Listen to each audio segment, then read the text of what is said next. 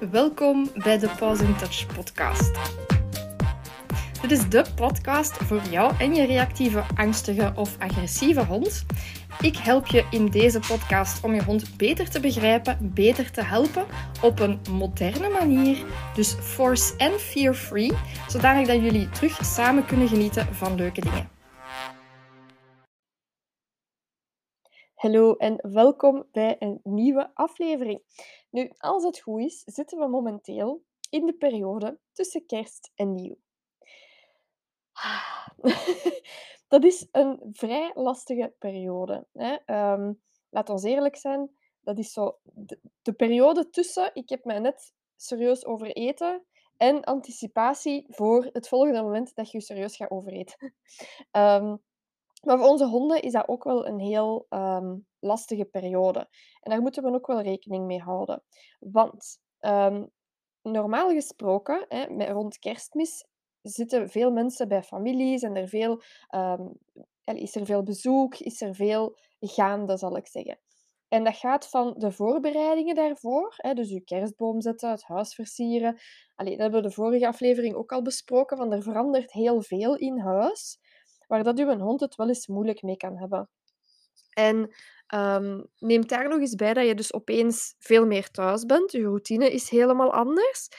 En dan komt daar nog een keer een horde bezoek. Uh, of je gaat heel vaak op een bezoek. Of jij gaat op bezoek en je hond krijgt een oppas thuis. Whatever it may be.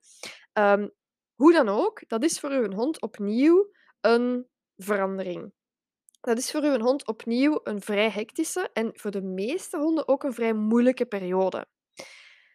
Dan heb je zo die week ertussen, hè, waar dat wij een beetje aan het recupereren zijn, waar dat je misschien hè, echt vakantie neemt. Het kan zijn dat je ook effectief weggaat. Um, het kan zijn dat jij deze periode gebruikt om zelf een beetje weer te recupereren.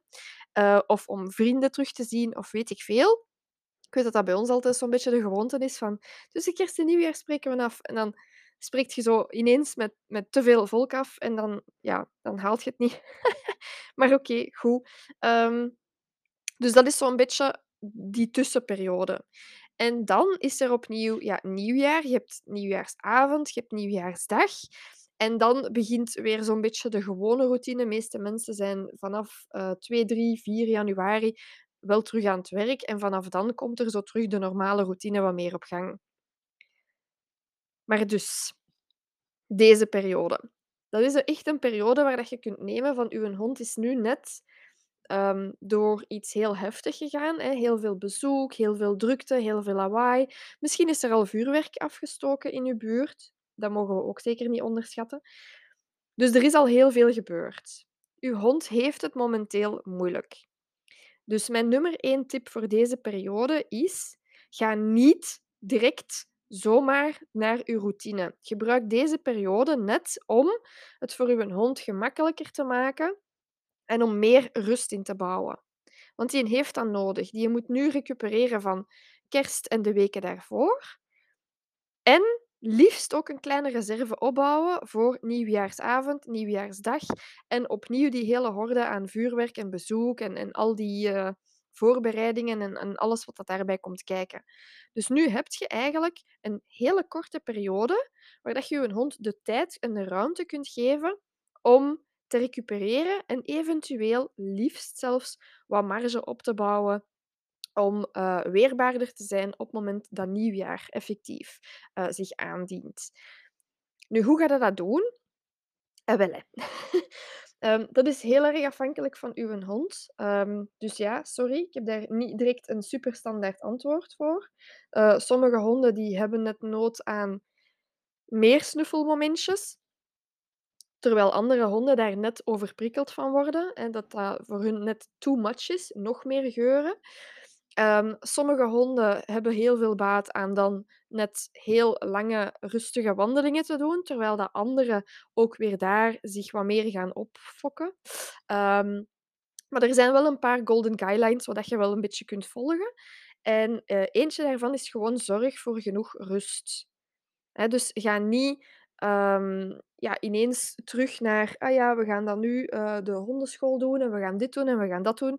Wow, wow, rustig, rustig. Hè. Uw hond heeft net een heel heftige periode achter de rug, hè. Die heeft net, uh, 2, 3 dagen bezoek en de voorbereidingen en al die moeilijkere, uh, situaties achter de rug. Dus die heeft nu rust en recuperatie nodig. Zet daar ook op in. Dus zorg voor genoeg rust, meer rust misschien dan anders. Zorg voor mentale verrijking in een prikkelarme omgeving. Wat bedoel ik daarmee? Uh, ga bijvoorbeeld met je hond wat meer zoekspelletjes of snuffelspelletjes doen, maar doe dat gewoon rustig binnen, waar dat hij zich veilig voelt. Um, als je een super stressbestendige hond hebt, hè, uiteraard, doe dat gewoon buiten. Doe dat op de plaats waar dat hem dat gewoon is. Maar als je een, een, een reactieve, stressgevoelige hond hebt, doe dat gewoon rustig binnen. Dan is er dan hoeft hij zich geen zorgen meer te maken over andere prikkels die zich mogelijk kunnen aandienen. Ehm, en dan verder, ja, gewoon echt zorgen dat je uh, nog altijd supergoed blijft inzetten op management. Hè. Dus al die geluiden proberen zoveel mogelijk te blokken door camouflage en zo verder. Um, en ook gewoon zorgen dat je een soort van structuur in je dag hebt, maar dat je daar heel veel rust en ontspanning in opneemt. En wat is nu ontspanning voor honden? Ja, dat is kauwen, dat is uh, snuffelen, dat is dingen zoeken, dat is dingen verscheuren, dat is um, ja, slapen ook wel. En ook ja, beweging hoort daar ook bij. Maar dit zijn zo, ja, dat is zo'n beetje de delicatesse. Hè? Zo, dat, is dat delicate um, evenwicht zoeken tussen rust en beweging en waar dat uw hond het meest baat bij heeft op het moment dat hij moet recupereren. En jammer genoeg bestaat daar geen pasklaar antwoord voor. Um, ik weet dat in het programma Relaxing Reactivity is dat het langste, de, de langste zoektocht om te kijken van oké, hoeveel heeft men een hond nu juist nodig dat hij effectief recupereert? Hè? Want gaat je te weinig wandelen, ja, dan gaat uw hond ook overprikkeld geraken van verveling of van te weinig lichaamsbeweging. Gaat je te veel wandelen, ja, dan kan hij dus net zichzelf gaan overbelasten. Gaat je wandelen en komen daar ineens veel prikkels bij te pas, ja, dan is dat ook weer voor uw hond um, stress die omhoog gaat in plaats van omlaag. Uh, gaat je te, verkeerde omgeving, verkeerde tijdstip en zo verder. Dat zijn allemaal zaken uh, waar dat je moet rekening mee houden. Nu, wat je wel kan doen, is beweging op een iets andere manier gaan aanbieden. Denk bijvoorbeeld aan uh, op een industrieterrein gaan wandelen. Zeker nu. Hè, um, over het algemeen gebeurt daar niet zo heel veel. Dus over het algemeen zijn dat wel prikkelarme omgevingen. Um, kans dat je daar andere honden tegenkomt is klein. Uh, want dat is gewoon niet zo interessant. Dat is zo niet zo zoals een bos, waar dat de meeste hondeneigenaren standaard met hun hond naartoe gaan is een industrieterrein over het algemeen um, interessanter voor de reactieve of de angstigere honden. Net omdat andere hondeneigenaren daar minder aan denken om daar uh, met hun hond te gaan snuffelen. Maar dat maakt niet dat die omgevingen minder interessant zijn. Integendeel. Hè. Um, je gaat daar misschien minder dierlijke geuren um, hebben, maar daar is heel veel passage. Daar zijn heel veel geuren te, te snuffelen. Zelfs als jij in een industrieterrein komt, dan moet je ook maar eens rondsnuffelen. Hè? Je moet maar eens ruiken. Daar zijn opslagplaatsen. Daar is de geur van plastic. Daar is de geur van dit. Daar is de geur van dat. Dus, um, en moest het zijn dat het toch het saaiste industrieterrein ever is, dan kun je nog altijd zoekspelletjes doen met je hond daar. Of je kunt zelf dingetjes gaan verstoppen, je kunt een parcoursje maken, je kunt hem op of af uh, dingen laten lopen en zo verder. Dus op die manier kun je wel nog je hond nodige beweging en nodige uitdaging geven, zonder dat je stress gaat toevoegen. Dus dat is eentje dat je kan proberen. Maar mijn algemene tip voor deze periode is eigenlijk: zet in op rust en herstel. En ga nu niet nog meer dingen toevoegen. Hè. Als je nu aan het trainen bent of zo, eigenlijk is dit de ideale periode om even een pauze te nemen. Um, zowel voor u als voor uw hond. Om, net omdat je tussen die twee blokken zit, van kerst is best heftig, nieuwjaar is best heftig, um, en je zit daar nu tussenin. Dus als je nu die recuperatie en die, die reserve voor je hond niet gaat aanleggen, dan kan het zijn dat je na nieuwjaar één of twee weken langer gaat moeten uitzweten. Dus um, dat wil ik vandaag nog even meegeven. Dus, um, en als bijkomende tip misschien nog, vergeet niet, uh, met kerst zijn er over het algemeen heel veel restjes. Um, de dingen die dat uw hond ook graag eet, verwerk die in een voerpuzzel of zo. Hè. Ehm, bijvoorbeeld hier was er uh, ook kalkoen gebraad. En uh, ja, ons Nala die heeft stukjes kalkoen gebraad in haar kong gekregen. Samen met, wat was er nog allemaal bij? Uh, zo alle dingen die dat ze mag eten. Um, de overschotjes van pens en zo. Ook allemaal in een kong, in een toppel, in een likimat. Um, dat soort zaken. En zo kunt je je hond ook een beetje meenemen in de festijn. In het festijn, het eetfestijn zal ik zeggen. Um, maar zorg er natuurlijk wel goed voor dat als je die dingen geeft, dat dat niet super gekruid is, hè, dat dat iets is wat dat uw hond ook effectief kan verdragen. Um, check dat eventueel eens even af met uw dierenarts of uw voedingsdeskundige, um, om zeker te zijn dat je uw hond niks geeft waar dat hem daarna nog eens ziek van is.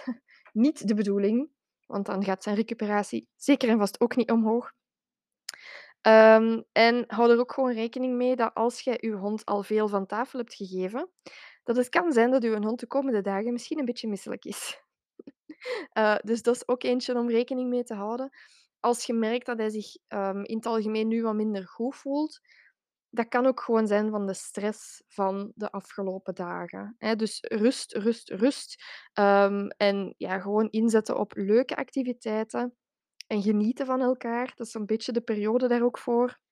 En als je merkt van mijn hond heeft het moeilijker en je zit normaal gezien in deze periode aan het trainen op god weet wat, zou ik echt aanraden om even een pauze te nemen en zowel u als uw hond daar even wat meer rust in te gunnen, zodanig dat je klaar bent voor die nieuwe blok nieuwjaar. Hè? Want zoals gezegd, dat is weer zoals kerst. Heel veel bezoek, heel veel drukte, heel veel lawaai vuurwerk, ook al mag het niet, maar bon, ja. Hè.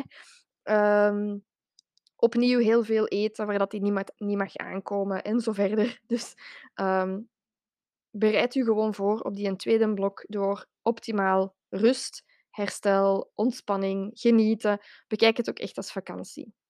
Alright? Goed, dat was mijn uh, tipje voor vandaag.